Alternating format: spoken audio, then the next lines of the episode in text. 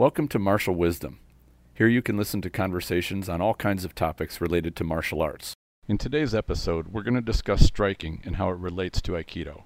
Joining me in this discussion is Oliver Martinez. Two major things that I want to mention before we get started today.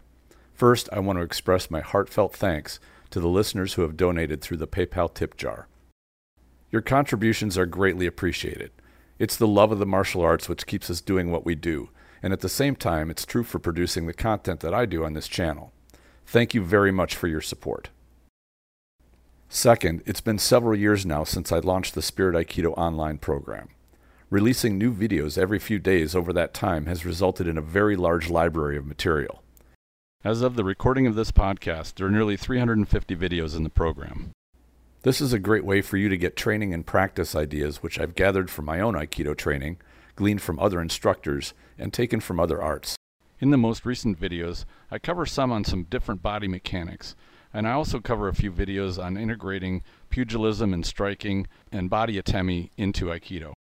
If you've been curious to see breakdowns of how I approach my Aikido on the mat, the videos in the Spirit Aikido online program are the best way to go. You get a great deal of content and help support the show at the same time. I encourage you to check it out. There's a link in the description. I hope you enjoy this episode. Now, on with the discussion. Welcome back to Modern Aikido's podcast and Martial Wisdom. Uh, first, I want to start out by apologizing. It's been a while since I've done a done a podcast. I'm involved in a couple of startups right now, so I'm just I'm busy as all get out. Got a ton of balls in the air trying to juggle. Uh, so this is one of those that, especially as COVID has been tapering off and people are getting back to their work lives, it's it's their schedules are tough to match up. Mine's tough to match up. So I apologize for the for the gap we've had, but we're going to come back at it pretty strong here. Uh, and I have my friend Oliver Martinez back. Uh, he teaches Aikido and karate down in Dallas, Texas, and um, happy to have you back, Oliver. Oh, it's always good to, to be back. Always good talking to you. Yeah, I've been looking forward to this one. It's something that I, you know, even when I started Aikido, there was some talk about uh, because our our both of our lineage comes through Bill Sosa Sensei, and he was a Golden Gloves boxer uh, and a and a tremendous Aikidoka, and he blended in in the, those two influences together. And today's topic is going to be blending and integrating striking into Aikido, and not just have it be kind of a tack on thing. Um, and I remember I I'd never had the benefit of meeting Bill Sosa Sensei while he was alive. I of course didn't meet him after he was dead either. Um, but I do remember his teaching that came down through you and through Bonifay and the, you know the other other instructors that talked about you know boxing and the type of striking and punching that boxing has is something that Aikido does need to be able to deal with. Uh, that message was very strong with us throughout all of the the training that came down through. So um, you know, and I know there are other Aikido instructors that feel the same way or similar ways about other modern striking uh, striking art. So I wanted to talk today about how to integrate these together. And I wanted to bring you on, Oliver, specifically because you blend a striking art, karate, and we were going to go get into more depth on that too. That it was not always purely a striking art, but you you blend that with your Aikido, not only from the karate side, but also from what uh, Sosa Sensei taught with combining it with Western boxing. Um, we don't really have an, an, an, outline for today's show because we wanted to keep this as a as a free flowing conversation. So, we, but we want to cover a lot of material, and we're going to cover not only uh, the the you know boxing and karate, kind of the, the, the punching with the upper body, but also kicking and some of the the striking that is that comes from the kicking arts that could be integrated with Aikido. So uh, let's pick the, the, the starting point. Let's talk about um, kind of karate and its lineage of, of having integrated striking with throws, locks. It was kind of that comprehensive art. Yeah, um, I, I, mean, we can actually have a kind of a parallel conversation here uh, between karate and aikido, and, and actually one thing, um, which I do think is going to be a good starting point in, in these two arenas, is uh, should aikido have striking in it? Like, why are we even bothering? And two, what is its historical relationship to strike. Yeah, that is a good place to start. Let's do do it there. Yeah, because you know a lot of times the uh, the misconception is, um, well, Aikido doesn't have any striking, uh, or maybe it did at one point, but it was taken out. Uh, I, I, have this is my go to. Uh, my students will say I, I, refer to this book basically every single class. This is uh, Budo. Uh, it's the founder's book, And in this, there are 50, I, I say techniques, but basically like 50 lessons. Uh, lesson one is basically how to stand. It's your posture, your hanmi. Lesson two is irimi. Lesson three is uh, Tenkan. They use like Tai no Henko to, to demo it. Uh, lesson four is the very first technique they teach. And the very first step of the very first technique is Nage strikes as uke. And when the uke responds to that, the Nage uses that to create a, a ikkyo opportunity. So to me, like that's huge. The very first thing that the founder said to do was strike your opponent in the face, you know? And somehow we went from that to well, there is no striking in Aikido at all. Um, and so I think that's why there's so much contention in um, where's that tension between striking arts and like how aikido fits into that? Karate has a really uh, definitive history of where its other techniques went. So if you look at okinawan karate they had locking trapping throwing strangling um, variety of takedowns. Uh, the striking was close quarter you know elbows forearm blasts palms fists the whole deal but if you look at modern karate, almost all the grappling or trapping component is sort of removed. But it's really clear how that happened. I mean, if you look at um, when they started competing, they said, uh, well, judo does all the throws. So that's no good. And kendo does all the weapons. So that's not helpful. But we could just capitalize on the striking, the punching, and the kicking. Judo doesn't have that. Kendo doesn't have that. Sumo doesn't really have the kicking and so they just hyper specialize and i know you've talked about that on your podcast mm-hmm. a, a, ton the the idea of hyper specializing mm-hmm. so to me it's very clear where those techniques went it just uh, they didn't set karate apart enough in the competition sphere but in aikido to me it's a little muddier like why did why was everything uh, striking related removed um, and i think rather than a competition arena I think it got taken out in a philosophical arena. You know, I think when it got uh, more widespread in the West, uh, Europe, and uh, America, I, I, think they just looked at it and went, uh, "We don't like the striking stuff. It's counter to the philosophical narrative that we're trying to present." And then, like that, overnight, all of a sudden, there's just no more striking in Aikido, which is unfortunate. It is, you know, and the number of times I've seen both in person and, and on video of, well, if you want to add an atemi to a technique, you know, and you see somebody extend their fist into somebody's face mm-hmm. without any body mechanics behind it, there's mm-hmm. really nothing more than somebody standing there and extending their arm, or even their hand is open. They bring up, uh, they wave their hand in front of Uke's mm-hmm. face, like, well, this would be an atemi. And then, of course, you train your Uke to respond like he got hit Yes. But it's nothing more than just a quick flick gesture. Like, well, there's a big difference between, you know, this and what a real punch, a solid punch is going to be to the to somebody's face. Even who's a, not a trained boxer necessarily, but who just wants to feed you your own teeth. There, that's right. way different than just a little wave, you know. And and I guess that's where I see the the integration uh, stumble, where there's no earnest uh, pursuit of that. And if you put the shoe on the other foot, and we see this now with BJJ and, and MMA guys that are that are they are getting fascinated with wrist locks and mm-hmm. with the stuff that Aikido does. They'll never mention the Aikido word, yeah, where they got it, but they'll they're like, this is kind of cool. This actually works. Right. Of course, they lack a lot of the fundamentals to do it properly, but it still will function very basically because they've got some feel of how the skeleton works and you can right. you're actually doing something to it or not but if you do it half-heartedly any any any technique will will fail miserably if you don't have the good fundamental blocks building blocks underneath it that will make it functional yeah i think i think you really hit something there it's we're not talking about an aikido person stepping into a boxing ring and beating a boxer at boxing but I like how you're saying fundamental. And what you're talking about is like a baseline. Right. There needs to be a baseline of skill. And I think there's it's twofold. One, if you're going to be a complete martial artist, I do feel like you need to be able to hit with some authority. I, I, mean, I do think that's very important. Mm-hmm. But the flip side of it is if you're going to learn how to counter a strike, then your ukes have got to have good fundamentals. Mm-hmm. Uh, I, I, mean, you're only as good. This is true of all Aikido, probably all martial arts, but definitely of Aikido. You're only as good as your ukes. If Absolutely. your ukes cannot feed you the proper energy, if they can't feed you the proper structure, uh, how are you going to get any better? You know, exactly. Um, you'll so, rise to the ceiling of their incompetence. Is yeah, be. Yeah, you're like, man, I'm really good at countering bad punches. You know, yeah. like, okay, cool. That's that's yeah, helpful. You, as long as you can imagine it, you know, like having okay, so your all of your ukes are six year olds. How good of a martial artist are you against, yeah. you know, a six year old flailing away? Well, great, you're going to look like Bruce Lee, right? Well, now you get an adult, 250 pound guy. You, if you've never seen one or never faced with one, now what? Are you, now what are you going to do?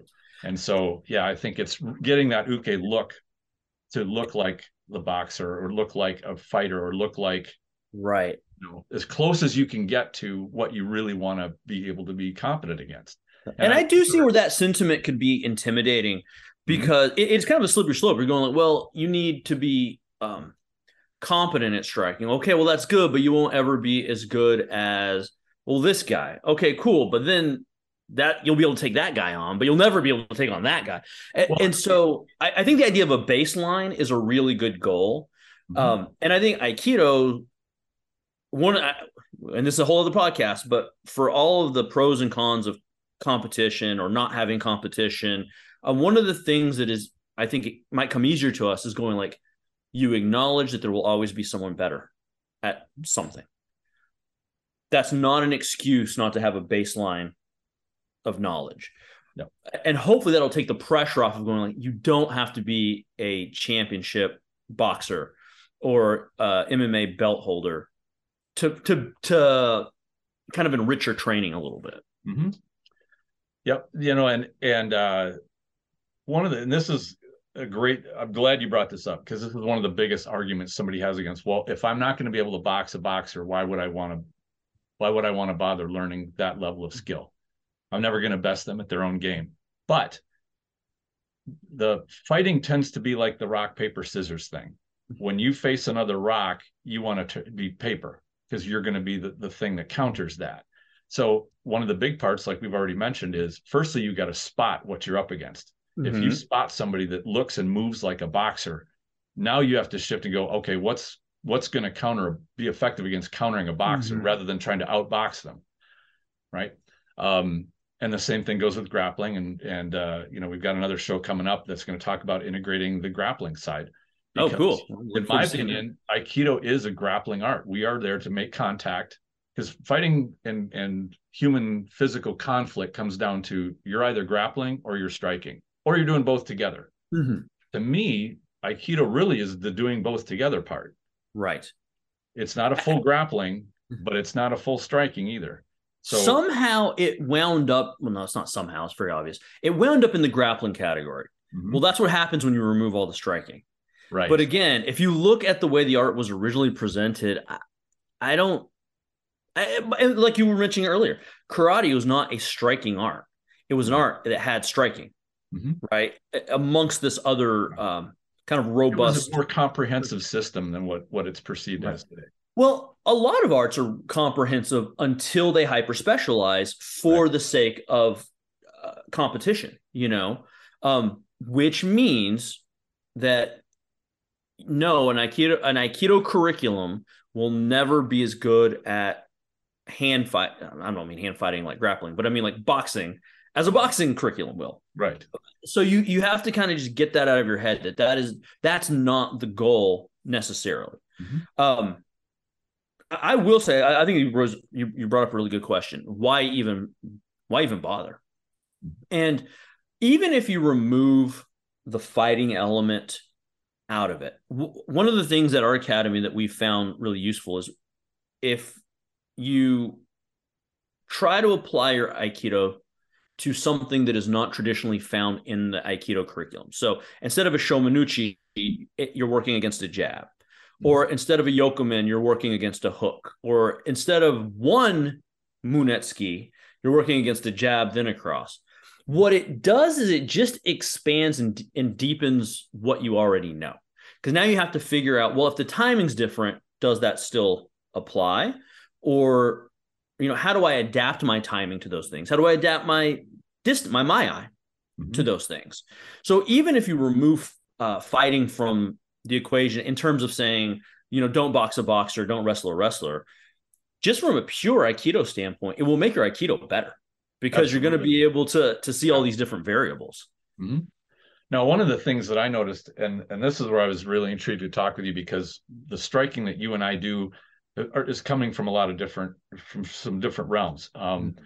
Some of the stuff I've been working on in the last ten years or so is comes from like 19th century pugilism, which would now be called dirty boxing, mm-hmm. where you're using body contact, you're you're shoving and and use there there was a grappling component. It's not wasn't a full on wrestling thing, but you could get somebody in a headlock and start punching them in the head. Mm-hmm. You could grab arms and start doing basic catch wrestling entries to set somebody up, like wrap their arm and start pounding on them. So Tristan, is this a rule set at that time period, or like so? Um, so I'm pretty un, unfamiliar with pugilism. Okay, in that regard. So it, yeah, I guess you'd say it was before the rule set came about. This was okay. Still, Marquis of, of Queensberry rules came, and even that was pretty thin on rules, but it had more of it. That's where you have rounds, um, you know, timed rounds. Uh, if somebody goes to a knee, they're they're you separate because that they were having the, at that time and the pugilism was pretty much an open season. Okay. Fist fighters are going to go at it bare knuckles. And and i want to dispel one thing too that people say well bare knuckle boxing is so much more dangerous.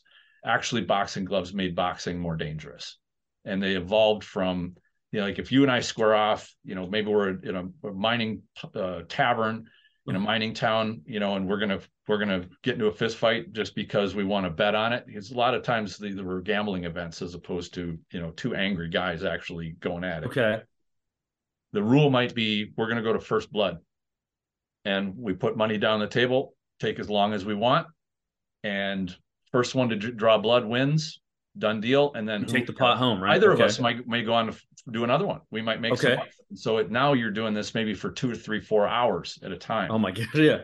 So if we're squared off with with bare knuckles and I hit you in the skull and I break my hand, I'm done. You like I clock out. Yep. And so there were a lot more body shots than there were head shots. If they did hit to the head, they would usually hit very light because you didn't want to break your hand because you got to go mine the next day. Like mm-hmm. that's your that's your living. You don't work, you don't get paid. Right. So when box when the gloves started to come into the picture, hand wraps started coming, which strengthened the hand, strengthened the wrist. Now you could hit to the head without hurting your hand. Boxing gloves aren't made for the boxer's head to get hit. Yeah, it's for the fighter, right? Yeah, hitting him. So now, uh, the, now you enter the sport equation where people want to see the dramatic. They want to see somebody get hit in the head and knocked out cold because that's what they're paying money to see. They don't want to see somebody get hit in the liver and just fold up on the floor and crumple. That's not exciting. Um, and likewise, first blood could happen within 10 seconds or 15 right. seconds. They they want to see an extended fight. So this is where the rules start to be made more for entertainment than for, you know, it's not just the safety component. It's how do we make this more entertaining because that's what really makes the money. Mm-hmm. But when you shift the fundamental shift from to head targets from body targets, and to remove the grappling and things like that. Um, you know, and we go into depth about how all those rule changes evolved, even from like that period of time to Rocky Marciano's time, which it was still pretty rough. Right. Marciano's boxing would be considered dirty boxing by all measures today. Mm-hmm. On to more what we have now, which is, in my opinion, it's gotten to be a tremendous, you know, the, the what they call it, the sweet science of boxing. Yeah but it's also gotten to an absurd level. If it like, you know, Floyd Mayweather, when he starts getting flooded, he just turns around and turns his back on his opponent. In old boxing days, you were done. You'd get hit in the back of the head and it would be lights out for you. So, right. but within there, that was at a time where they the, the line between the grappling and the and the fist fighting was very thin. So if you and I are fighting, I can bump you with my shoulder. I could rake, rake my head across your, your face and turn your head and then set you up for a shot. And to me, this crosses over into what Ellis Amdur talks about with the definition of atemi being the striking body. So now yeah. we're using any and every part of our body to be able to strike. And you know, the, the definition of atemi that I've learned, which I think almost every Aikidoka has heard, is atemi is a strike meant to unbalance. Well, mm-hmm. perfectly valid. We're not there just to cause damage. We're there to to you know knock somebody off their posture. But I can do that with a shoulder, a head, my body, my hip, the knee, elbow. You know, anything can be used. If I just kind of fall into you and you rock back, your balance is taken for just a moment. That's what we right. can exploit by that. So as we expand that, and this is where I found that the parallel with that older pugilism is it's not just two guys putting their knuckles onto each other. It's all kinds of contact that's taking posture and taking momentum. And I found even playing with that, it's stuck by the Aikido principle of we want to take our uke's posture immediately and we right. never want to let him get it back. Like that, you could use that same phrase with old pugilism. If you mm-hmm. knock somebody off their posture, but however you do it and you keep them off balance, you're going to win. That that's it's just a. I, I bet you that would look closer to what what Aikido. You know, if you look at modern boxing and you look at Aikido, go well, those things have nothing to do with each other. But I bet you go back a couple hundred years, we're probably looking pretty pretty close. Look very much. If, if not Aikido, at least karate. I bet it looks right. exactly like Okinawan karate. Yeah, and it would look exactly like karate 100, yeah. 150 years ago before right. the, the branch separation came out. Absolutely. And so, and that's yeah, the more I play with it, the more I find when I enter, even when I am in kind of doing a more pugilism type exercise, if I bump into somebody who's like, oh look, there's an arm like an ikkyo, there's a like a mm-hmm. lock, there's uh kataguruma shoulder locks. All of these things come from those exact same entries. So what looked to me originally like they were very far apart really were very close together. Sure and all of the body positions for solid lower body like you would use for a powerful ikkyo or a you know some kind of an ude garami are the same as for that pugilism side because you need power you need power from your base you need stability that's the same. Same thing with like a catch wrestling. You, you're a little bit lower. You know, you got your head a little farther forward than you would mm-hmm. for against somebody who's who's boxing, but the body positions and that solidity and the the fluid movement are all the same. They're very very similar. So so Sosa Sensei had an interesting martial evolution. He he started as a boxer, like we talked about, modern boxing. And then he moved to Isshin-ryu karate, which I don't know very much about that system. Mm-hmm. Um, but uh, then he went from Isshin-ryu to judo, and he always joked that he I only did nine months of judo.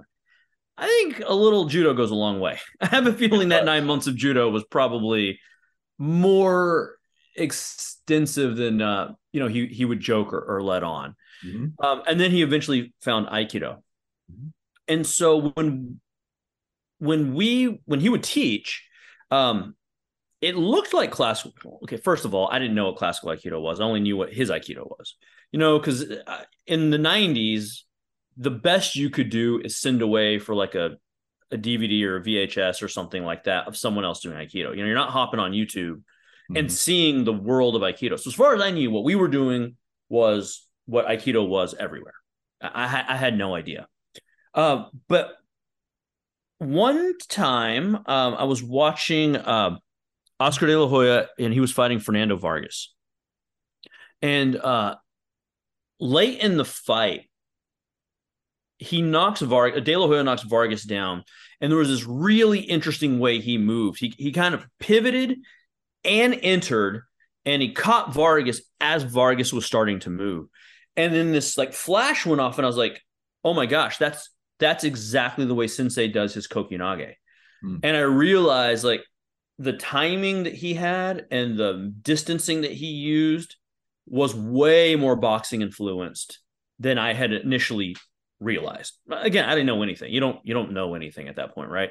Mm-hmm. Um, and so that's that was really a, an eye opening experience for me to understand that the the boxing and the aikido could integrate and could overlay really well. And then you start to understand um, I okayed for him a, a good bit and you realize, oh, every time he threw me, he could have knocked me out mm. because it was identical, right? The the right. the the movement, the angle, uh, the timing, he chose to throw mm-hmm. because I was his uke. But you go like, oh my gosh, all you do is you turn this to this, and it's a knockout shot. And so that opens this whole other can of worms where you go like, now I kind of understand some of the ethical and the the philosophical underpinnings of Aikido. You're choosing, right? It's a choice. It's not that I don't know how to strike. It's I could strike, and I have chosen not to, right? So that was that was a really formative thing to see how Sensei's striking background informed his his Aikido.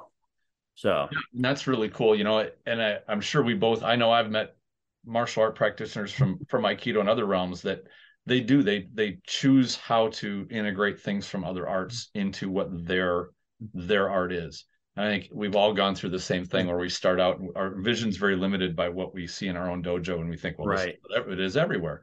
I mean, if anything justifies the arguments on the internet, that's probably it. That's right. right yeah, yeah. and I will say, that, you know, yeah, uh, it's so. not as easy as just training an art and then doing it in a in a skirt and then going like, see, Aikido has now integrated striking. Right? It, like right. I, I, really can't stress enough how much thought and uh, training Sensei must have gone through to be able to blend those things in a way that was Aikido. Because like you said, you know, the, the first thing that I will always rally against is, well, that's not Aikido. Yeah, I hate that. I'm going to tell you though, tr- full transparency. Sometimes I'll see people do that really superficial uh, melding, and I'm like, well, that's not Aikido. you know, I'm the first one to do it. I just don't put it on the internet, but I feel right. it, and, you know, and I say it to myself. Mm-hmm. But uh, it it's it's difficult and it's a discipline to be able to see how those things can meld. So the way that the way that Sensei did it um, was we had normal classes, and then Tuesday night was an advanced class. Hmm. And on advanced class night, um, what we would do on occasion is we would do our regular Aikido stuff, but we would learn a jab, H- how to do it from a jab. Sure. And so Sensei might give you just a really quick. I don't even want to say he taught a jab. He would basically that was my question. Did wrong. he actually teach you guys uh, to be ukes and how to do a decent jab? That's a great question. No, not really. Mm. Um, I would love to if I could ask him anything, I'd want to know like why why wasn't that part of the trend? I think I mean I can suspect. I think he was trying to keep the Aikido as pure as he could. Sure. But the ukes that got called up to demo this stuff were the ones that could do it. And mm. uh, he he had this uke who to this day is still I think one of the greatest ukes I've ever seen in my whole life.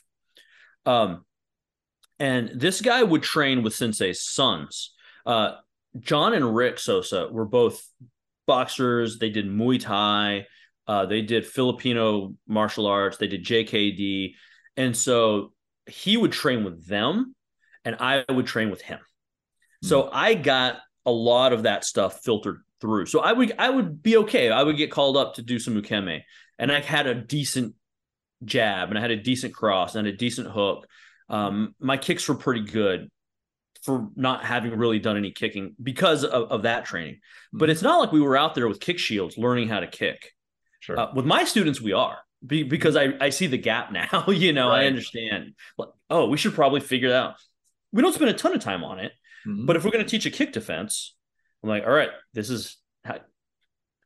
I know for a fact you and I have the same feeling when you type in, you know, Aikido versus a jab, or you know, you'll see it pop up on your YouTube list and the guy goes, "All right, throw a jab." And the guy's like, and he just kind of like holds it there, and you're like, "Well, that's not a jab." First off, um, I don't really know what that is, but it, they don't understand how bad they're hurting their argument, you know, by right. not having an uke that can produce the feed, you know. Mm-hmm. So we do do more of that than probably an, an average Aikido dojo.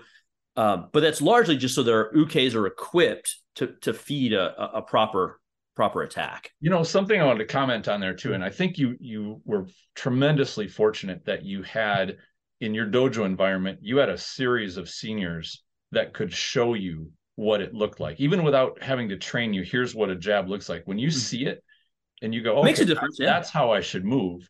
And then uh-huh. younger students, most of them will start picking up on. I got to do what what I just saw him do. Right.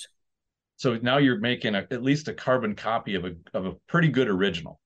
And what mm-hmm. I'm seeing is that now you have even senior instructors and dojo chos and and whatnot that they don't show a good mm-hmm. jab. It's it's lame. It it's just yeah. pathetic. And yeah. that's what the Xerox copy is being made of is a poor. Yeah, that's a good point. Yeah, it's just going to get diluted, right? Now you don't even have within your dojo environment enough of the of a, of a good fundamental to show for people to copy and the only way really to do it is say, all right, uh, we're not just going to show by example because our examples are poor. Let's get down to this and we're actually going to train how to do good jabs, train how to do, get good body mechanics like a, a good puncher will. And so that that brings up a really good how do you do how do you start to reinvigorate your own training to say we're not just going to be making crappy copies yeah what we're doing poorly we're going to re, re, refocus on throwing some good attacks that brings up a really good point so my striking background comes uh, through that sort of informal training in the Aikido dojo. Mm-hmm. Um, but uh, I'm also trained in, in, JKD under Guru Dan Inosanto. Mm-hmm. And um, I've seen my Muay Thai experience comes through that filter. So I've so I've done some Pentotook and I've done some Muay Thai. I've done the karate, American karate, coming through that that system. Uh, but Guru Dan has this. He said this thing, and every year becomes more profound to me. He said a martial art he didn't tell me. He was telling the the seminar. Right. Um, he said a martial art is three things. One is the content. W- what are you teaching? Like, what is the material? If you ask me, I would say that's what a martial art is: is the content. Says, no, no. Two, the training methods. It's like, okay, well, that's important. That makes sense, right? Because uh, if you took, um, it's like you said, if the training method is copying somebody who's awful at punching, but this guy's training method is a comprehensive punching curriculum.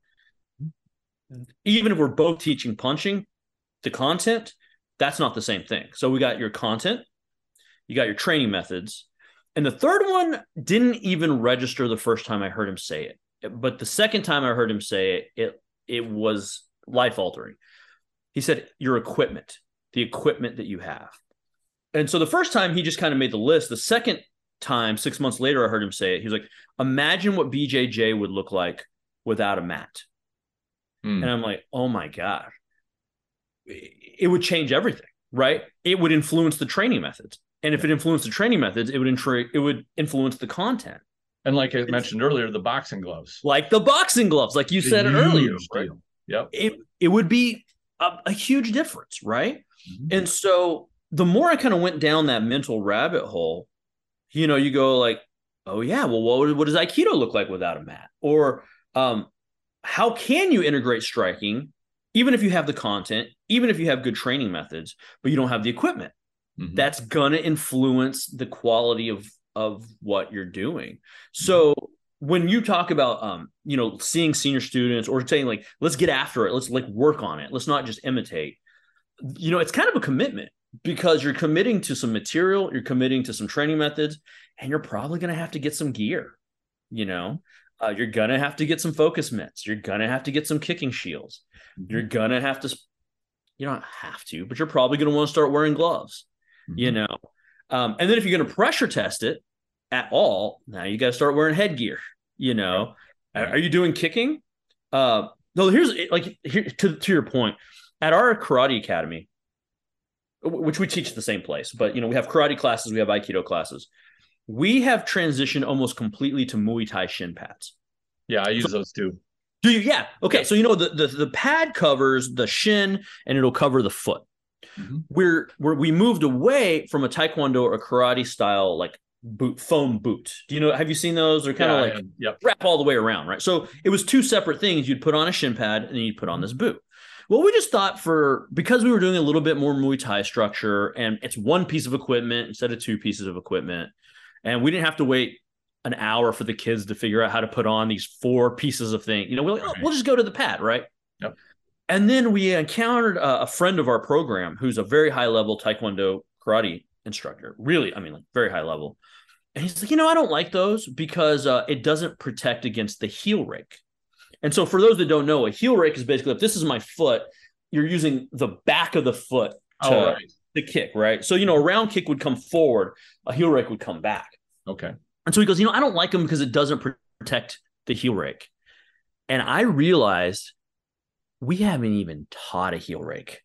basically mm-hmm. when we moved to the other gear.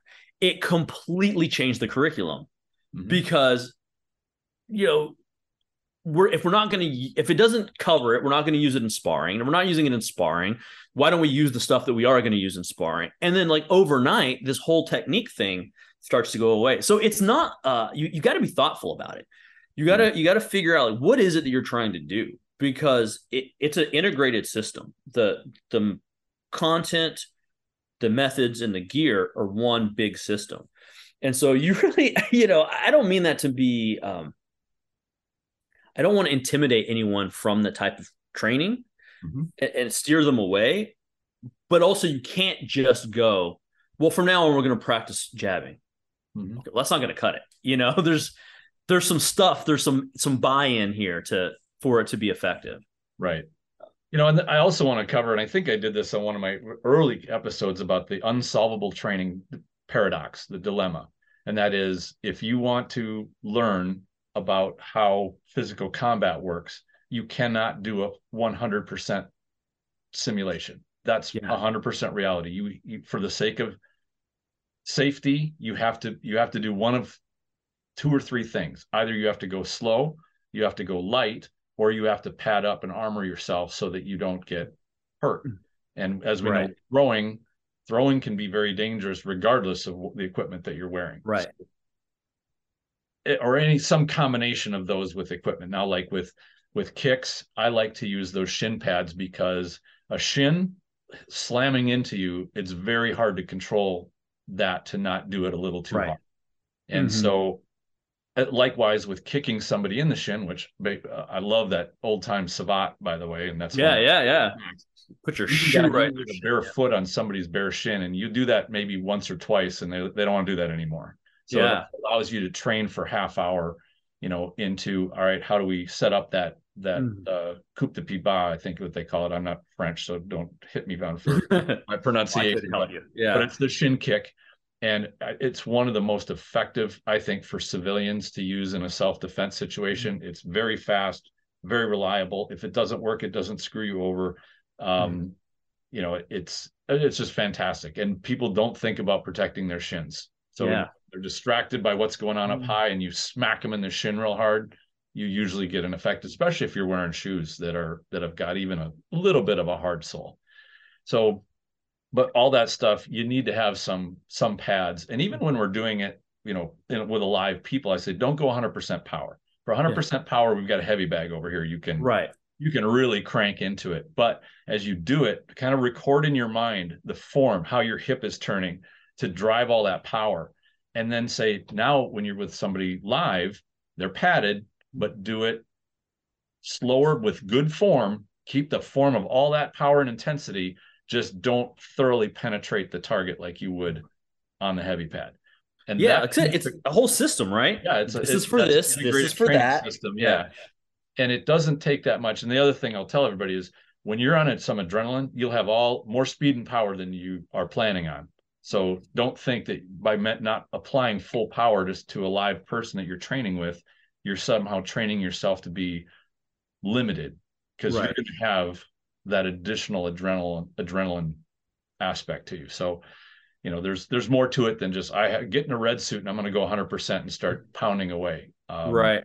Well, and, and then you know, as you talk about not isolating those things, but then bringing them back into the fold of Aikido mm-hmm. and looking at all those things through an aikido lens um that's going to influence it. so for so we're still pretty traditional in the sense that like i'm showing someone how to jab if i'm showing someone how to cross and how to hook mm-hmm. it's generally speaking so that the nage has a good feed like i said I, am not teaching an aikido person boxing i'm teaching them ukemi essentially is how i look at it i'm just be a better uke so mm-hmm. that that guy can be a better Nage. That, that's that's really the approach. That's a great way to frame it.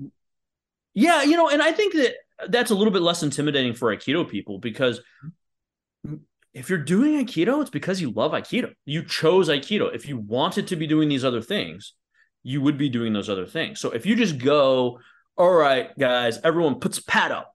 We're going to be boxing now. Like, well, I, that's not what I'm paying you for. That's not why I'm here. Mm-hmm. But if you look at it from the perspective of I want to do my Aikido. I just want to do my Aikido better. I want to do it against more variables. Um, the the next level of this is understanding how do I do it when the the energy is not committed. What if it's non-committal?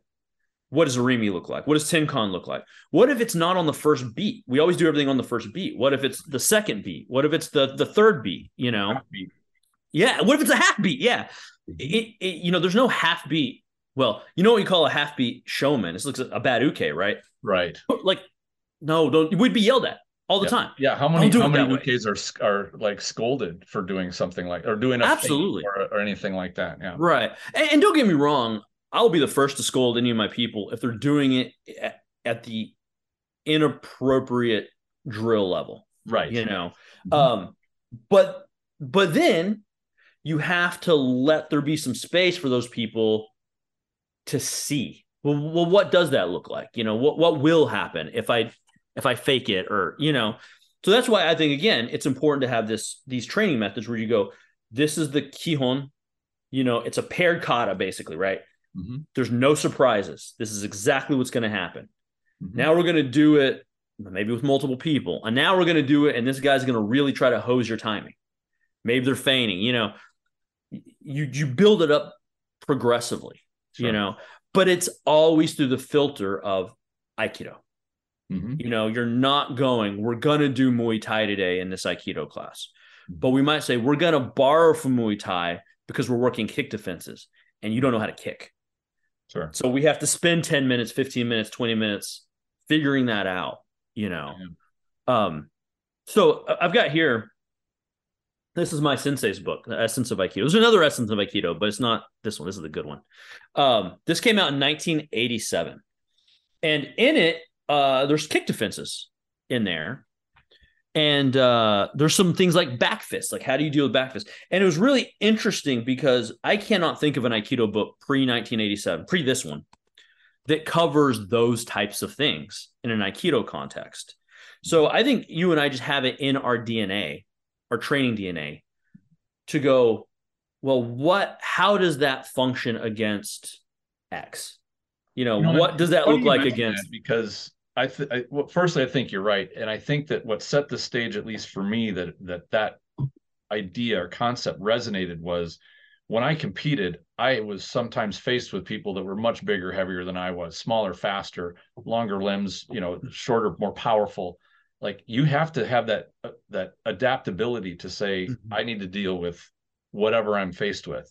Right. just have an excuse of well they're have more experience than me or they have some you know ungodly ability that i don't have like that's all garbage thinking you have to think mm-hmm. i i need to survive or prevail here and that resonated with me of of saying we have to be able to effectively deal with everything that's out there and and decent punching attacks are out there, even from right. we always said the odds that you're going to be attacked by a disciplined boxer or a disciplined martial artist from some other area is pretty small. You're probably going right. to be attacked by some goon. Well, I got news. Some goons have had some training. Mm-hmm. Some goons have some talent, even with things like learning to be good bar fighters. Right. They have their own martial art, bar fighters do. Don't think just because they don't have a dojo down at the strip mall with a sign over it that says bar fighter foo that they don't have their own their own schools of, of you you've had Ian on, right? You've had Ian Abernethy on yeah. Before. Yep. Okay. So Ian tells this great story when he does his workshops of a buddy of his from back in the day. And the guy, I think he's got his life together now, but at the time was kind of a rough, rough kid. And so what he had a fighting style. He had a fighting system, not a style. I'm sorry. He had a fighting system. Mm-hmm. And here was the system. He would walk up to you if he was going to fight you, and he would headbutt you he would hit you with a right, and if you were still standing, he would run away. Okay. And that was the that was the kata, right? That was the system. Sure. I'm gonna go bop, bop. Oh, he's still up, and he would take off. Right. Like that's as disciplined a system as you know any that I've heard. You know, and you you got it. If that's the guy who's rolling up on you, mm-hmm. you got to deal with it. You know. Exactly. Yeah. You know, and I had uh, you know a couple of mentors that I was working with who told me the same thing about bikers, like mm-hmm. motorcycle guys. Theirs is kick you in the shin with their Harley boot. You buckle over, they grab you in the shoulder and put you down on all fours and then just start kicking you in the head. Like that's their martial art. And Yeah. it's dead simple, and you can do it on a half a bottle of Jack Daniels because that's It- has to fit that. Like it's like drunken boxing, right? Like yeah, just exactly. like you yeah. know, but it's it's over quick because if you Mm-hmm. fall for it, you know, and that a Harley boot to your shin is going to light you up like a Christmas tree. Yeah. And it's kind of an ambush. on steroids, right? Yeah. This this whole thing could be another whole podcast, but that difference between a sport fight and real fighting is that in my mind is that ambush. Who Right. gets the first shot? A ref does not say, "Okay, fight and go." It's setting up that first ambush. And with with the the guy that that Ian Abernethy was talking Yeah. about, I think it's the same way as the you know Same the deal, right? Yeah. It's you land that first shot and it's going to go in your favor 95% of the time. And you know, even if you remove uh, style from the equation, Mhm. um, there's still benefit because there's different energies and different timings. So, for Oh, example, while we're training jabbing, maybe that's the guy who's just pushing you and retracting right. a couple of times Mhm. until he can he can get you with that cross, right? Or it might, it might even be a cross. It might just be a big, heavy, you know, right. Or maybe he just wants you to back down, and from him shoving you is enough Yes. to convince. He thinks it's going to convince you, like, just get the hell away from me. This Yeah. is more than I want to handle, which might work more than That could work, and it probably should work if that's all he's doing. But Yeah. but what you see then is structurally and and and and energetically and timing, a guy pushing and retracting is a jab. yes. Mhm. You you know what I'm saying? I mean, it's not. A, I mean, a, a boxer's gonna go. That's not a jab. You know what I'm saying? It's not a Munetsuki. It's not a guy who gets into a position from mm-hmm. outside of range and then steps in and does an Oizuki right to your midsection. No. You know what I mean? It's a by the different way, energy and a different timing. something too that was also very common in, in old pugilism was I may punch you in the shoulder not because I'm going to knock you out. It's not the finisher, but I'm going to swivel your shoulder and swivel your body so that I can Yeah. set up the next shot. So I'm actually punching to move you, which to me, like, how is that not striking to take somebody's balance or posture? Right. Physical and maybe mental at the same time. Because if I hit Yeah. you in the shoulder and it swivels your shoulder back, now for a moment you're like, what did he just do? And what can I can I do or not do from this new position? Yeah, you just made me like you just gave me like a flashback. Uh Sensei had this thing that he did where uh it was a choke entry. Okay. And it's not defense, right? So what you would do is he he would get the ukase, then he'd step up and he'd put one hand behind the shoulder Mhm. and he I, it wasn't a push, okay? It was a open hand strike. And what it would do is it'd spin the guy around and then he would Yep. sink a choke on you, right? I remember that one. We do that. Remember that? Yeah. Okay. So again, it just gets kind of passed down the line. Mhm. Um, that's not grap. I mean, it's grappling and then it moves to a choke, but he's hitting you two places simultaneously to take you off your base and and move you. It's to me like maybe the best example of how Atemi couldn't be integrated. That it's not a hit in a in a pugilism like Right. sense, but it's you using your body percussively to accomplish your goal. You know, I think that's um, but man, as soon as you said that, like, Yeah. I think that what you just described is the best way of putting changing your your mind from thinking uh, at, using striking for atemi is me putting my fist in somebody's mouth. It's not just Right.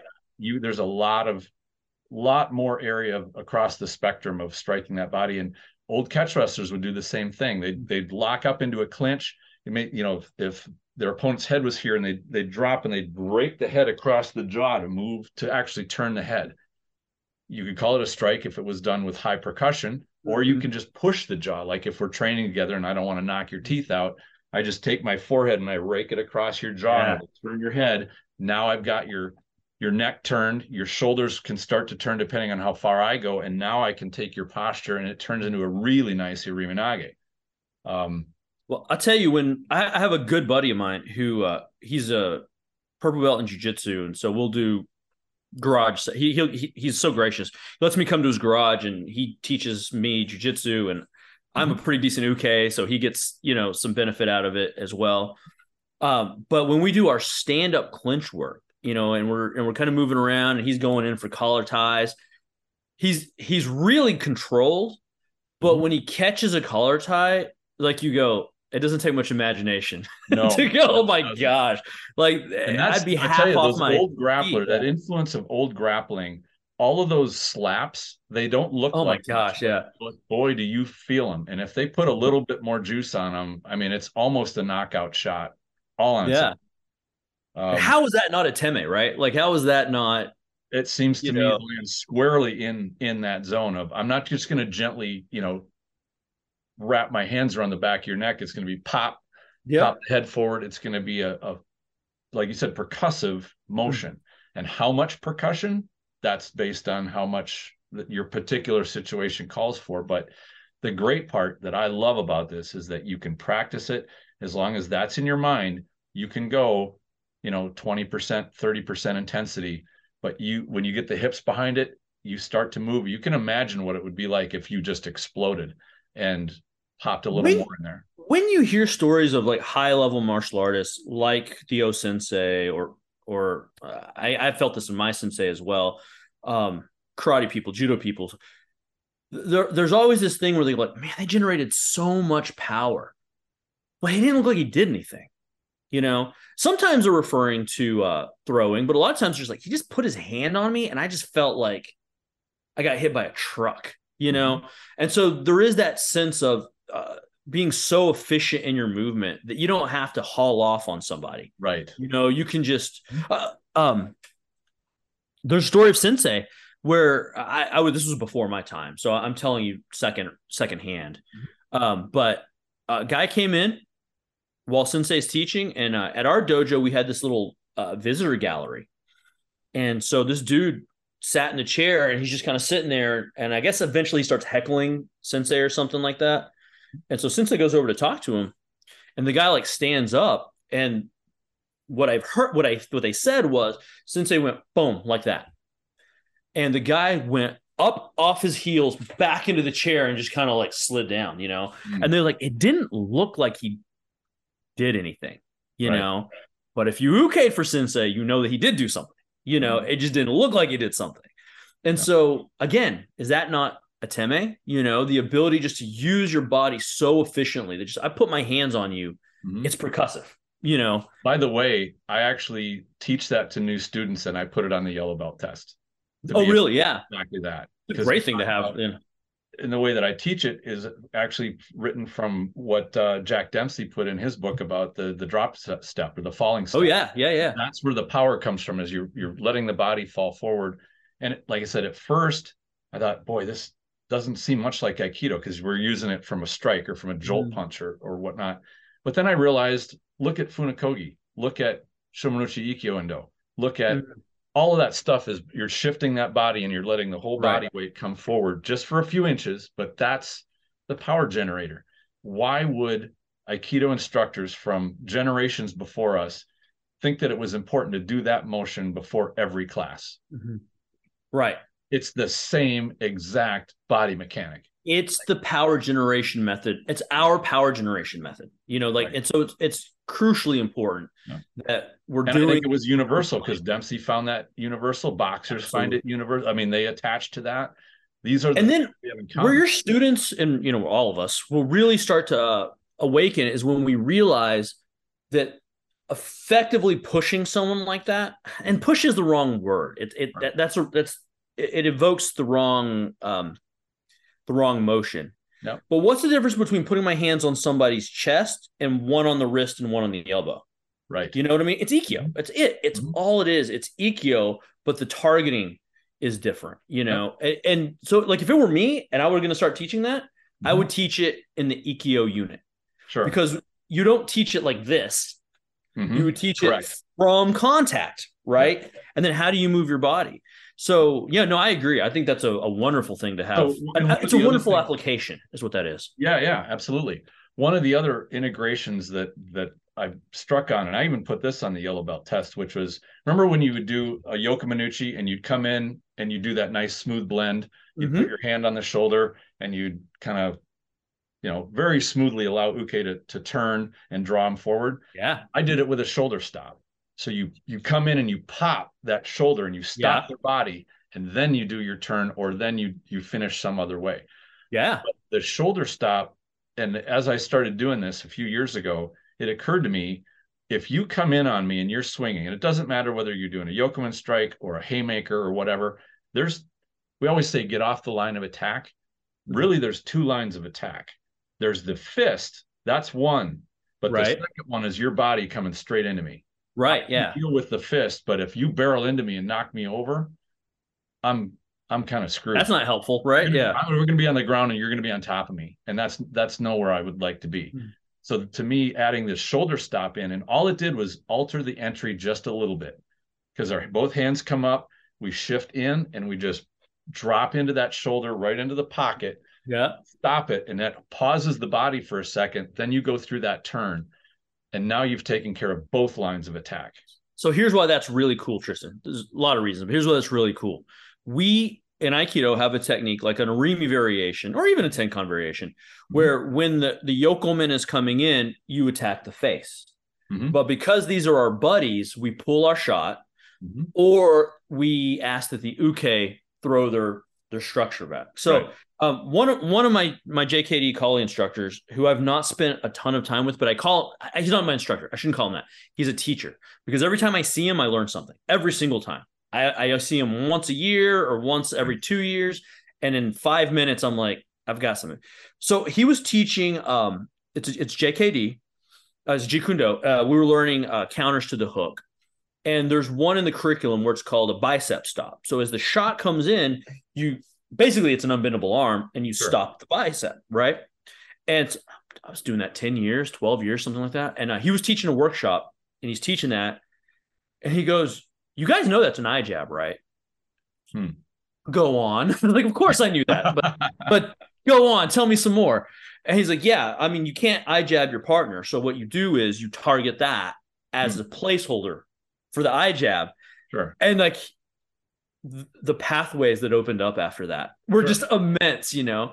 Yeah. So you just basically have a method of teaching that chin jab Mhm. without doing a chin jab, but you can Right. still generate power. You can make sure you're making contact. You Yep. still have to get the timing. Um, you need to overlap it with the no contact version so they understand the targeting. Mhm. But all the pieces are there. You know, that's super cool. I might have And to. the other the other nice part is you can go full power on this. yeah, for sure. shoulder stop with absolutely blast them, and nobody's going to come away injured. You're you- Yeah, you know you're not going to hurt anybody. right. I like those times when you can actually get as close as possible to what this would really be when Uke's like gonna level Nage. Just I mean, Yeah. big old haymaker, and it's like bam, and you stop the shoulder and then and then go. There's the Kuzushi, There's which exactly- again is a great placeholder for going like the way this is taught classically Mhm. is you hit them in the chin right. using the same mechanics Mhm. and and then you facilitate the throw if Yep. you if you And the entry, to. like you just said, the entry for Shomenate is almost exactly the same. it's identical except for the targeting Except Right. targeting, right?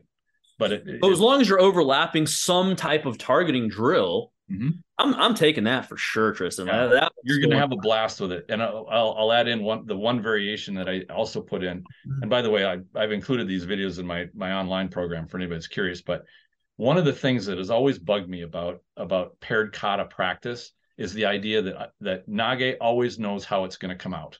Like they Mhm. they get used to having an agenda and expectation of here's how it's going to end. So I I added a, a little uh, wrench in the works, which is when if you came in on me and and I did a solid shoulder stop on you, a couple different ways that it can come out. One is your body's hurling at me. I stop your shoulders, but your hips and legs still keep coming. So you Mhm. wind up being lean backwards because you didn't expect your shoulders to get. right So when I see you tip backwards, I just step forward and drop you down on your back. The and I will do this. There's three of them. That's the first one.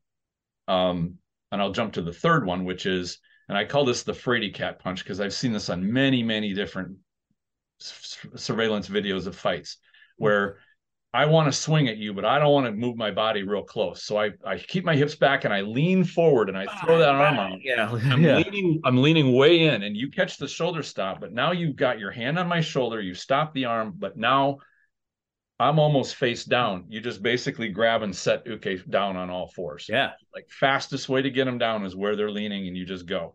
yeah it's like ikyo from the other side right Right. But Nage has to read it. They yeah have to they have to respond correctly. The third one is when you get somebody who's a fairly disciplined puncher, and they do their punch and you did not you did not take their balance their spine is still pretty much upright you have to stop their body coming in with the shoulder stop then you do your turn and spiral and then you can take them mm-hmm. down that kind of the way we were taught it right for many and you know that is really good training for the uke because mm-hmm. they are now responsible for being able to replicate all yes. three of those energies. Exactly. So you're in the same thing. You're training uke to be kind of unpredictable mm-hmm. and give certain reads, and you're training nage not to get into the habit of knowing how everything's going to come out, and they have to adapt to what they see while this is happening. And I've done it with people in the first six months. You know, by the yellow belt test is six to nine months roughly. Mm-hmm and they've all succeeded at being able to do this so it's not so complex yeah. that you need to be you know brown belt to, not at all no I, we actually do an almost identical method of training tristan mm-hmm. basically we do the kata and, and my philo- and this is outside the striking conversation so if we if you need to cut this out and make a new podcast that's 10 minutes long you can do that yep. uh, but the idea is at least my opinion is in the kata there should be no surprises Mm-hmm. The kata is is so that you understand the roadmap, you understand what's supposed to be happening. Right. And so what you just described is three different katas.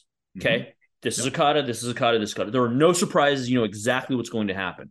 And that's and then, usually how I train them initially. Like, of course you do. One, here's number two, here's number three. That's how you have to do it. Right? Is now and, you got to play it live. And that becomes Jiwaza. Right. Now you have a free training. Now, you know, because you've already been equipped the biggest oh, it's a it's a pet peeve of mine like beyond all others in the aikido world is people resisting in and i understand it i'll talk about in a second but people resisting in the kata phase mm-hmm. because the kata phase is where you're supposed to be ironing out the details right. and so if you're trying to learn ikkyo mm-hmm. and your uke sandbags you mm-hmm. and you're now responsible for doing a ikkyo because that's what the sensei said everyone's doing. This person has not provided the energy in which an ikkyo would be successful. Right. But he did provide the energy in which me kneeing you in the leg would be very successful.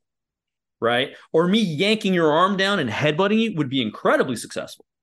Yeah. But I can't do it because it's the kata phase and I'm trying to do what the sensei showed. Right. So but I understand it because traditionally Aikido doesn't have any other training methods. It's only the kata. So people are trying to uh, introduce a jiwaza or a sparring or a live training thing into the kata, and it's useless. You're wasting everybody's time.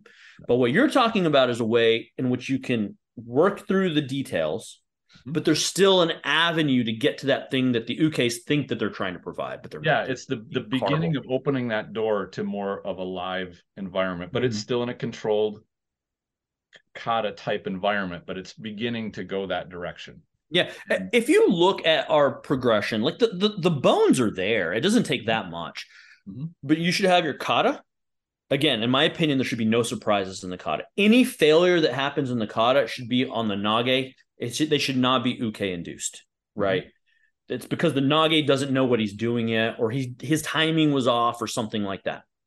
Then we have jiwaza. Jiwaza would be what other uh, systems might call live drilling. So mm-hmm. now you have to read the timing, the maai, but it's still a sandbox. Mm-hmm. You know what technique you were working on. That means the uke must be providing the energy for that thing to be successful, but he but he can modulate the resistance level. Right. And then you have Randori, which is this guy's basically just trying to hose your training, but it's okay because that's that's what we decided on. We right. agreed, all right, man, let me have it. Let me see. Let me see if I can do something. So the bones of the training are there, but what happens is people try to put a Randori feed, uke feed into the kata phase. Right. And it's useless. It's but it's beyond useless. Right. So I, like what you're talking about because if we if we wrap it back into a striking context, mm-hmm. you could go like, all right, Uke, you're going to learn how to jab. Nage, you're going to slip it. So one of the sensei always did a hijitoshi, right? You're going to slip it take the elbow down. Now move around. he's still feeding a jab. You're still doing a hijitoshi, but now you got to know when it's coming. And you can only do that by like modulating the maai and seeing the timing. And then, you know, after you have a couple of other things, um, like what you just talked about, maybe two, three, four more variables, now you go like, you don't know, it's going to be one of these variables, mm-hmm. but you don't know which variable it's going to be. Now we're kind of talking like Randori, you know. And and to so, me, that's where applied skill always. I mean, regardless of what art you're doing, if you you can't deal with variables, all you're doing is choreography. You're doing kata. Kata is by definition choreography, right? Like that. That is, and it's yeah. If you like a musician that knows how to play certain songs, but if you want him to actually jam with other musicians, mm-hmm. you got nothing. Mm-hmm. That's that's the live skill that that a martial art a martial artist really needs to have if they're not just going to be a performer and I will say, um, there's kind of a new wave of Aikido happening right now that I, I appreciate as an observer. And it's um, kind of coming down through the Aikikai line. And I'm sure you've seen these guys. Very beautiful, very acrobatic. The Ukemi is now hitting a level that I didn't I didn't think we would ever see. Mm-hmm. Um, and I had a student go like, "Hey, what are they doing? Are they choreographing this?" And if you look, you're like, "No, this is not choreography. This is jiwaza." This is a beautiful interaction between the Nage and the Uke communicating. Mm-hmm. So it, they are being unpredictable. The missing ingredient is resistance. Mm-hmm. Resistance is what makes the difference between uh, functional skill. I, I hate that term functional. Applied skill versus kind of like a cultural dance mm-hmm. because it's still unpredictable, but Uke is not resisting. So right. even though it's unpredictable, that will not build combative skill. You know, it's funny you mention that because what brings up to my mind is, um, and this was a very profound, profound piece of advice I heard years ago, which is if you want to assess, evaluate a martial artist in their doing what they do, watch their ukes, watch their attackers, watch right. And then I use that same thing when I watch things like um, uh, Bruce Lee movies or you know martial yeah. arts. Watch what the actors are doing that are being the the bad guys when they're uh-huh. not uh-huh. the one that's attacking the movie star. Yeah, do this active jumping around thing, but they're not actually doing anything. But they're supposed yeah. to look. They're supposed to make the screen kind of vibrate with all of this movement to make it seem exciting, but they're they're not being any kind of an actual threat. Yeah, their job is not to beat this actor. Right. Right. It yep. is to cooperate and to right exactly make it seem like they're a threat, but not exactly. And, yeah. and uh, as much as I may tread on a on a sacred cow on this one, I see the same thing when I see uh, how vigorously in Seagal movies his his ukes are attacking him. They're made to look like they're vibrating with energy. Right. But all of that has been flushed out in a type of choreography. Yes and it's been flushed out to a very very fine degree and i, I did a right. breakdown video of it of what i saw when i started breaking things down of attacks that were going nowhere that would never have landed anyway uh you know but they were made to look really super active yes and, and i think that this you know not to go too far down that rabbit hole is that's kind of what happens when you want to make a compelling demonstration and that's yeah. all a movie is is a compelling demonstration mm-hmm. of, of choreography and, and, that's what this aikido is really like that i'm seeing it's like uh, I, am going to say this it's going to sound derogatory i, I really kind of like it but oh, it's like it's instagram aikido yeah. right instagram aikido where you're just it's you're just doing a reel it's 20 seconds and it's this very beautiful interaction mm-hmm. uh, and, and, when i say resi- so there's no resistance there. When I say resistance, I'm afraid the Aikido community is going to hear um, fight to the death.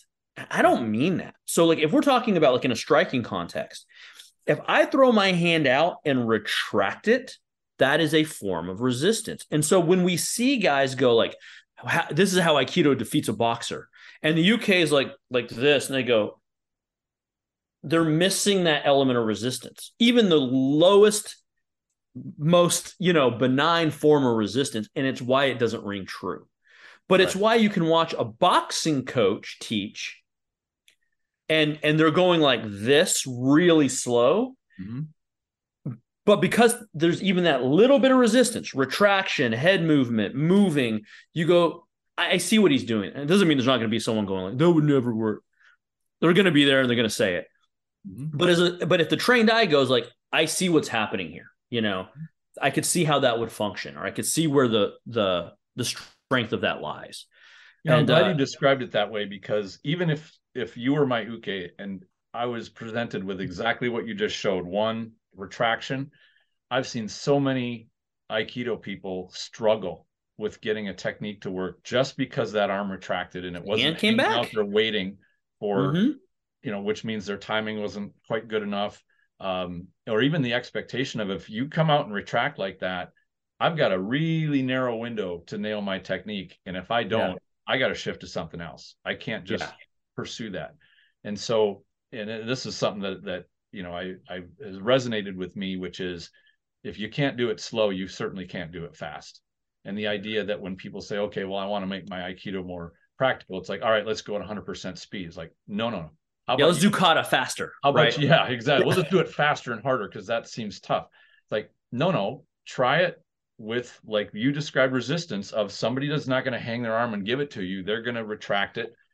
Just do that at even 30% speed and see how it goes. If mm-hmm. it's a mm-hmm. mess at 30%, certainly don't try to go 50 or 80 or yeah. God forbid 100%. Right. No, it's not going to work because speed is not going to be your friend when things are, are off. And we yes. know, I mean, how many times we, our instructors told us that slow don't down, just try to speed up down. to cover yeah. bad habits. Yeah. It's not going to work. And, and the same thing holds true. Um, and so, yeah, I think with, with the striking, and I did want to cover a little bit more leg striking too, because we touched on. Oh, yeah, for sure. Um, and that is for one thing, I, I find those shin pads tremendous. Uh, now the ones I have have a little pad that comes up over the knee as well, but mm-hmm. I've hunted for them to get a really nice thick foam pad on the front of the shin. Um, and the reason for that is I like practicing the Muay Thai thigh kick. Yeah. I like practicing the that shin kick, which you better have pads on if you're gonna yeah if you're gonna be pounding on each other's shins, even at moderate strength, which I like having at least moderate strength because if you practice really light, you you, you tend to get your balance isn't very good. You're you're doing it so light that it you're not really forming good, making good form. Um, but you can have some contact and target an actual moving shin to know yeah. you can see the weight shift on it. You're not just hitting a pad.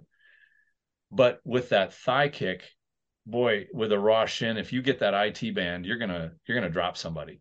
Yeah, it, doesn't feel great. No, yeah. and so it's it's at least doable that you can you can make make a bit of contact, get used to targeting, and that one takes a little more. I like the Muay Thai uh, thigh kick, but it does take a little better balance than that hmm. quick shin kick. So, two things. First thing, I used to use the the pad for the shin kick. I mm-hmm. was teaching a women's self defense workshop one time, and the the way we do is we go in bendable arm mm-hmm. to crash in. Because again, I've got these people for like an hour and a half or two, right? Uh, and once they make that connection, we have a, a, couple of things we go through. We go through palm strike, we go through an elbow, we go through the shin kick, which is my favorite, mm-hmm. um, because all of them can do it. And I always do it progressively. I say, hit me at ten percent. All right, now go twenty. Now go thirty. Right. So some uh, accountant lady hit me at 30 or 40% and then went to the back of the line and the next one come up and I didn't realize that when she kicked me, the pad went around. Oh, and okay. So the next one that came in got me at 10%. And I was like, something is amiss because now my shin hurts really bad. So now what I do is I get a, a big kick shield. Again, you got to have gear, guys. I take a big kick shield and I just shove it down on my foot and I go like, go to town you know, but I'm holding this thing anymore. But I agree; those are those are great theoretically for for shin kicks. We do like them for that.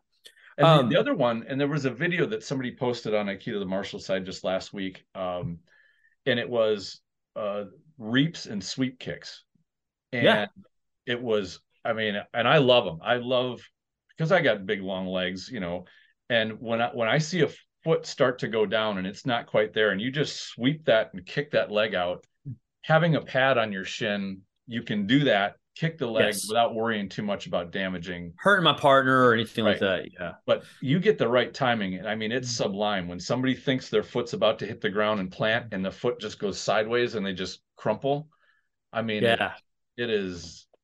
So I we, we really, really think like of a more elegant way to drop somebody than that. Yeah, without having to hurt them, punch them, right. or anything. Low risk, know, like that. It's all on them. It's like you topple a tree just by you know so we like those shin shin pads as well in our Aikido program. mm-hmm. um, because the kick defenses that we use, I call them kick counters now. I don't really call them kick defenses, uh, kick counters because uh, we we draw more from the Muay Thai structure than we do sure. now. In this book, like I told you, this is the first time, as far as I can tell. If someone knows otherwise, please, I would love to know. Just historically, this is the first time I've ever seen kick defenses in a Aikido book.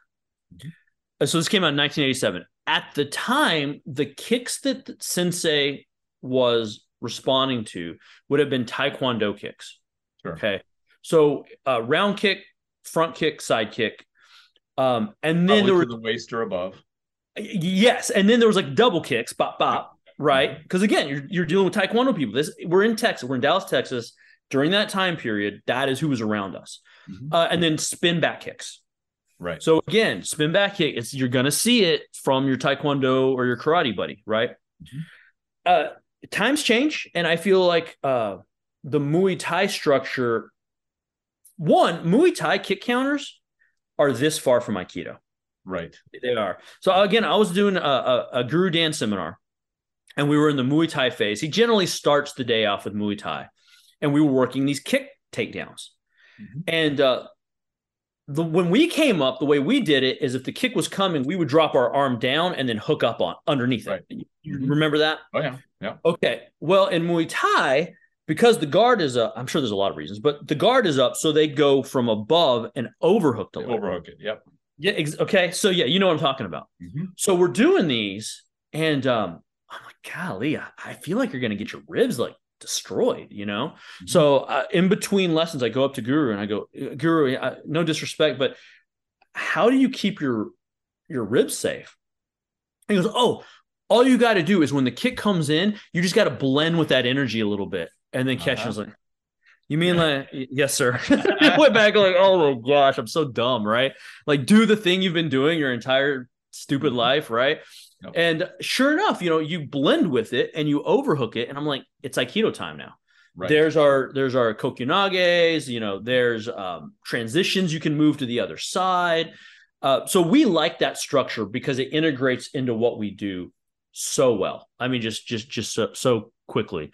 But again, the Muay Thai pads are helpful because if you get your timing off, you're not getting a shin Definitely. into your ribs. You know what I mean? It gives so you again, a wider oper- operational window that if you get outside of it, you're not going to get. You're not dead, right? You know you've been hit, but like you're not out for the rest of the training. Because again, you'll do it slowly uh, and in a in a choreographed manner, but then we go live. You and know? then it, it also lets your the kicker throw you some real juice. Like you're not just getting somebody dangling a foot out at you. No, they're kicking not you. a real kick. Now it's yeah. now we go back to what we talked about earlier. It's like yeah. a punch isn't just an arm hanging out in front of somebody. It's there's they, and all ukemi works like this. The better your uke is, the better you will be. Mm-hmm. The more they can commit, and and the more you trust your uke, mm-hmm. the I, don't like to use the term harder, but you know what I mean. Like the more vigorous you can throw, because you know that they're going to be safe. They know how to fall. So it's this symbiosis is super important.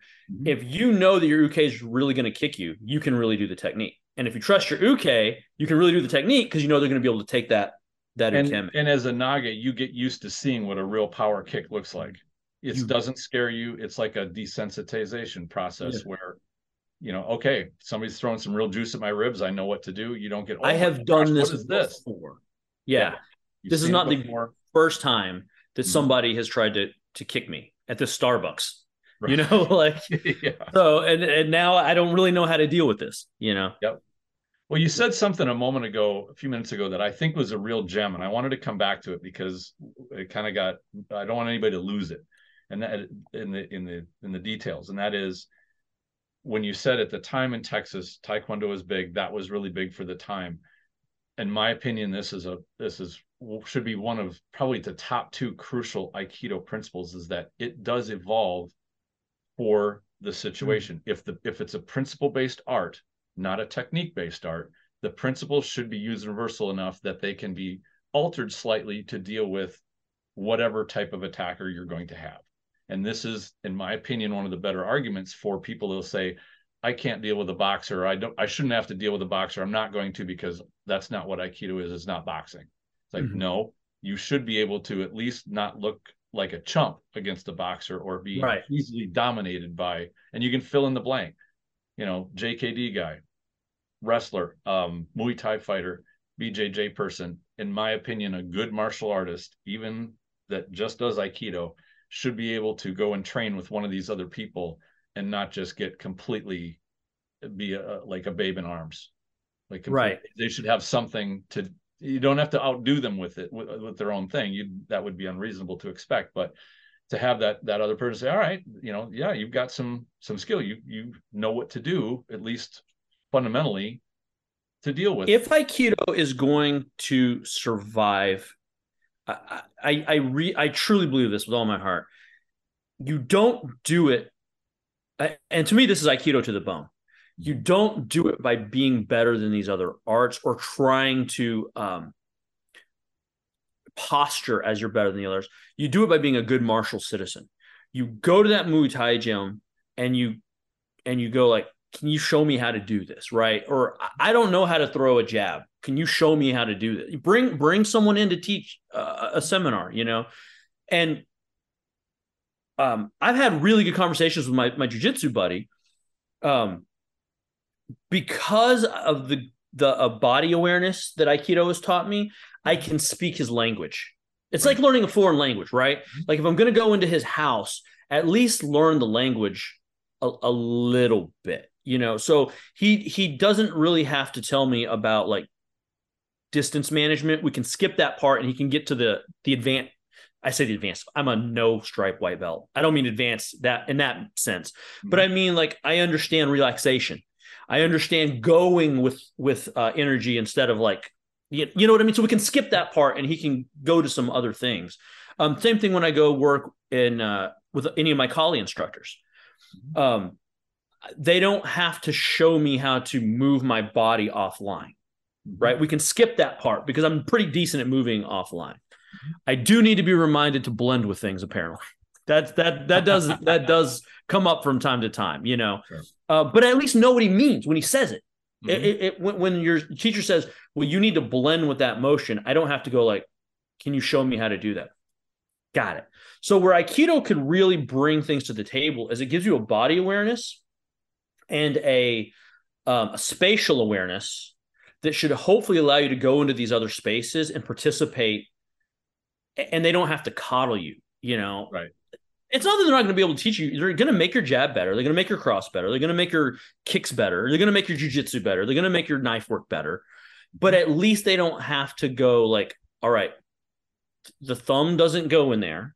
Okay it goes out here. You know what i mean? Yeah and I think we have a responsibility of doing that if we want Aikido to survive. I, I, I just really do. Yep. Yeah, I agree. And like uh, you pointed out with the whole hyper specialization thing, it's it's not like Aikido is the only art that suffers from it either. Mm-hmm. Uh, almost all of them do.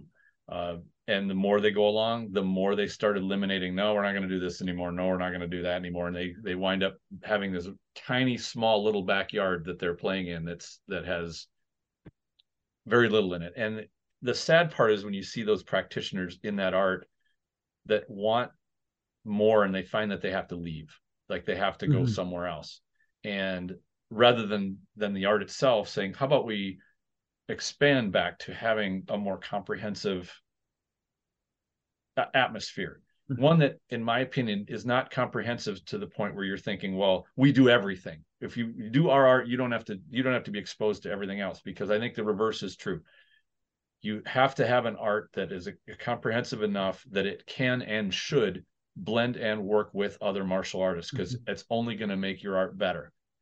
You know you go to go to a train with people in judo and you be, realize you know our our hip throws aren't as nearly as good as theirs. Let's steal Mhm. from them and make our our Yeah. throws Absolutely. much better. Or the, the kicking or the you know whatever it is. Because there's some fantastic arts out there that that in fact they do bring something to the table because of how hyper specialized they are although i find myself having to be very careful because often those hyper specializations cause glaring oversights that Right. they're not they're not appreciating because they're in their own little bubble. Right. and that that's what you as a as a martial art traveler have to sort through yourself. Like okay what can i take? What do i need to alter? Or what is just going to be that's way too specialized. It's not going to work for what i want. Yeah we really want to be cautious uh, about it. so i'm a photographer by trade mm-hmm. and i am probably the last generation in school i know i know for a fact when i was in school when i was in college we were the last generation that was even having the conversation between film and digital Mm. All right. Um, that makes me really old now, but that that is the truth. Like we had a dark room and a digital lab, and the next year there was no darker. Right. So I mean that I was right on the cusp of that. And there was always this complaint about like, uh, oh no, Photoshop is it's not real, you know, it's not for people, you know, it's not it's, it's not, not, not real art. It's not real photography, right? But nobody who could do Photoshop ever said that right? It was only the people that couldn't do Photoshop. The guys that did Photoshop were saw the value in the darkroom, and a lot of them would do it for fun. You know, they would go back analog because they enjoyed the process of it. Mm-hmm. But the guys that could only do analog couldn't play in the other sandbox, right? And we have to be so careful about that because I, I mean, I came up and you did too, probably when jujitsu was getting big, and we would say things like, I, I pray I never said anything like this, but surely I did. Oh well i would just never let anyone take me to the ground. Mm-hmm. problem solved. Right. You don't think that the jiu-jitsu guys like they, they were like oh well why didn't we think of that? You know? Or you right. know looking at a boxer and going like well i just wouldn't let him get close enough to box me. Mm-hmm. Okay i guess or right. you know or you could go learn a little bit of boxing mm-hmm. right and that might solve your problem you know so I, I, think you're dead on we just have to be so careful about not being that hyper specialized guy and going none of this other stuff affects me because what i do is what i do you sure. know it's a disservice to your students you know it's it's not good for you it's not good for them it's definitely not good for the art right um, yeah and we we we we want to be martial artists not partial artists where we I love that. Yes. I, I, do too. I was totally stole that from some from somebody on the on the forum and it's it's fantastic because it just seems to describe so many art schools practitioners where they just want to do their one little thing but to integrate these these things what we're talking about today is striking um, I know a lot of a lot of times it's easy to to be frightened to say I don't know I, this is getting into a new realm that I hmm. like my comfort zone and if to me, if anything, martial arts is training to go just a little beyond your comfort zone. Every time you step on the mat, go a little beyond it. Don't go crazy. Don't go way off yeah. into nowhere land, but mm. just push those boundaries a little bit. And then every time it gets a little bigger, little bigger.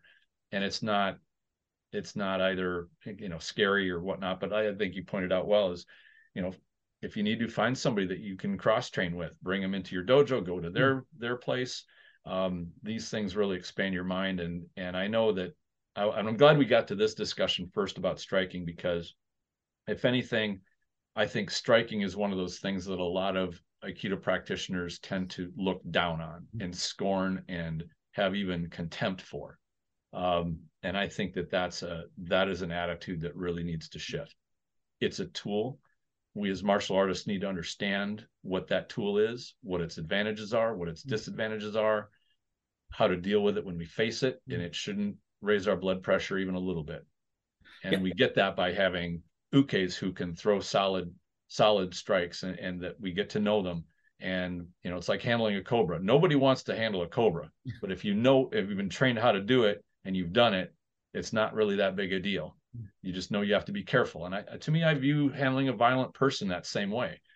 But if you're scared out of your socks and you won't go, get within 15 feet of it well then what are you training for you know? Because at least that's and, what martial art training kind of means to me is the ability that does bring up a good point you know that if if you're not interested in the martial aspects of aikido I, I, it's fine. That is perfectly fine.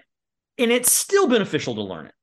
Mm-hmm. you know what i mean? Because one uh philosophically, if you're like no punches are are too aggressive, but you're teaching sword and staff, all right, is cutting that guy's face off like better than throwing a jab or stabbing him with my there you go. Like that's better. So philosophically, it's no it's no different, maybe better than that. Mm-hmm. Um, from uh, if you're into the energy, that's it. Like I'm, I, I don't really deal with that much, but if you're into the energetics of it, mm-hmm. challenge yourself. So now it's not a constant energy. Now it's a retracting energy or uh, uh like a um, uh, uh, an arrhythmic type of energy. So you get to train that way. If it's just physical fitness, that's it. I just like the fitness aspects of it. Mm-hmm. Striking's great for physical fitness.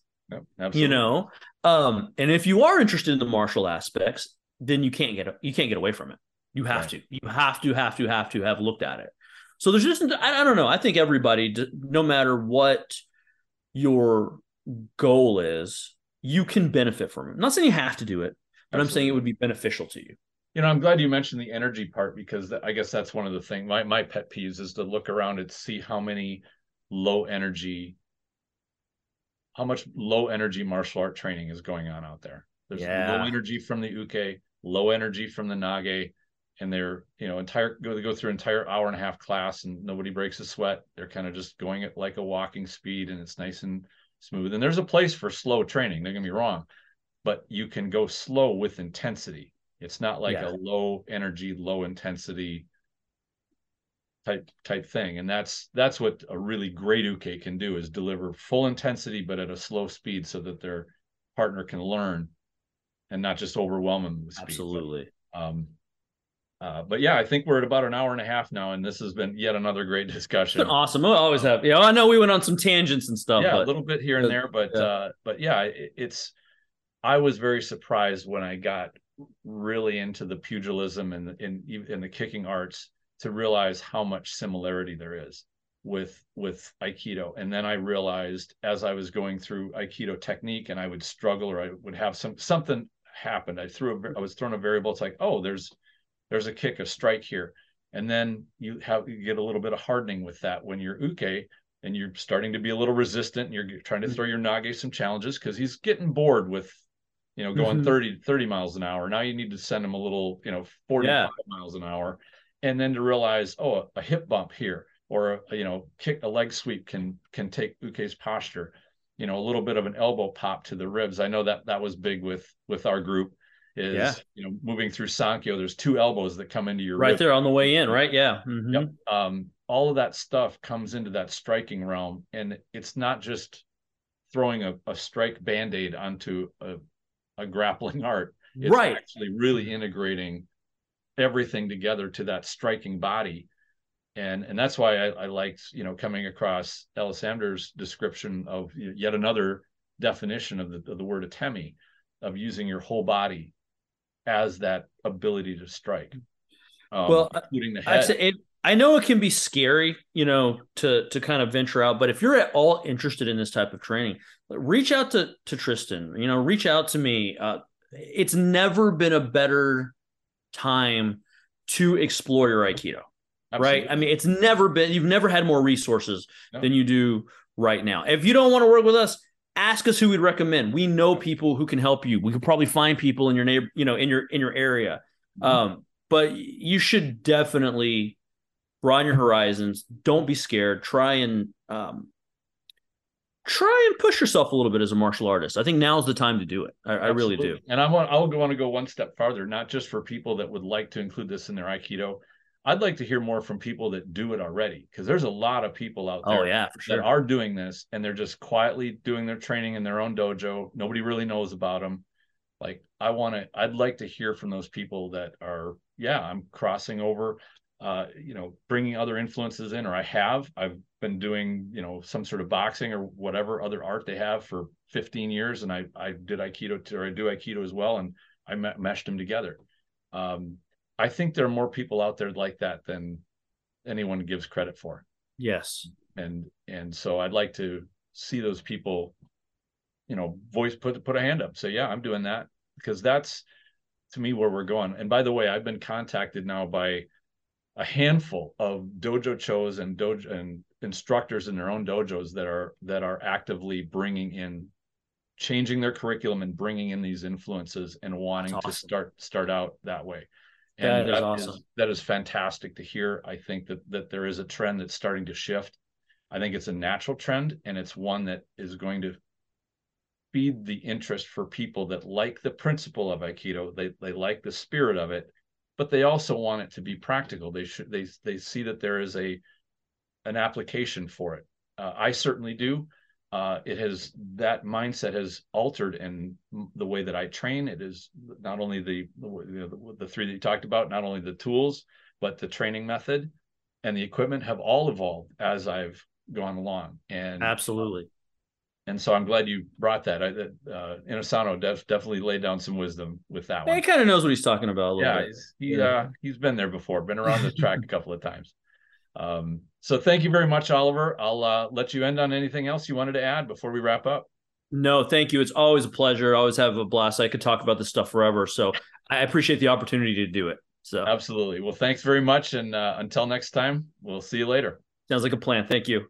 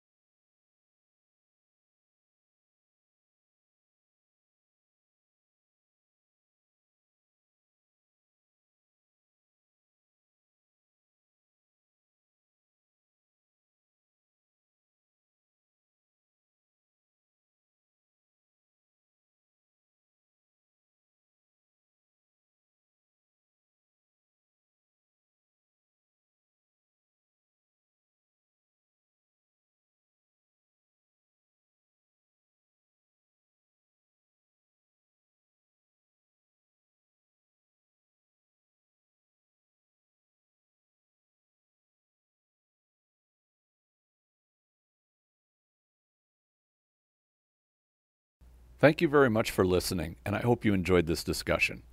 Stay tuned for more episodes. I've got some great stuff on the way very soon. In the meantime, enjoy your training.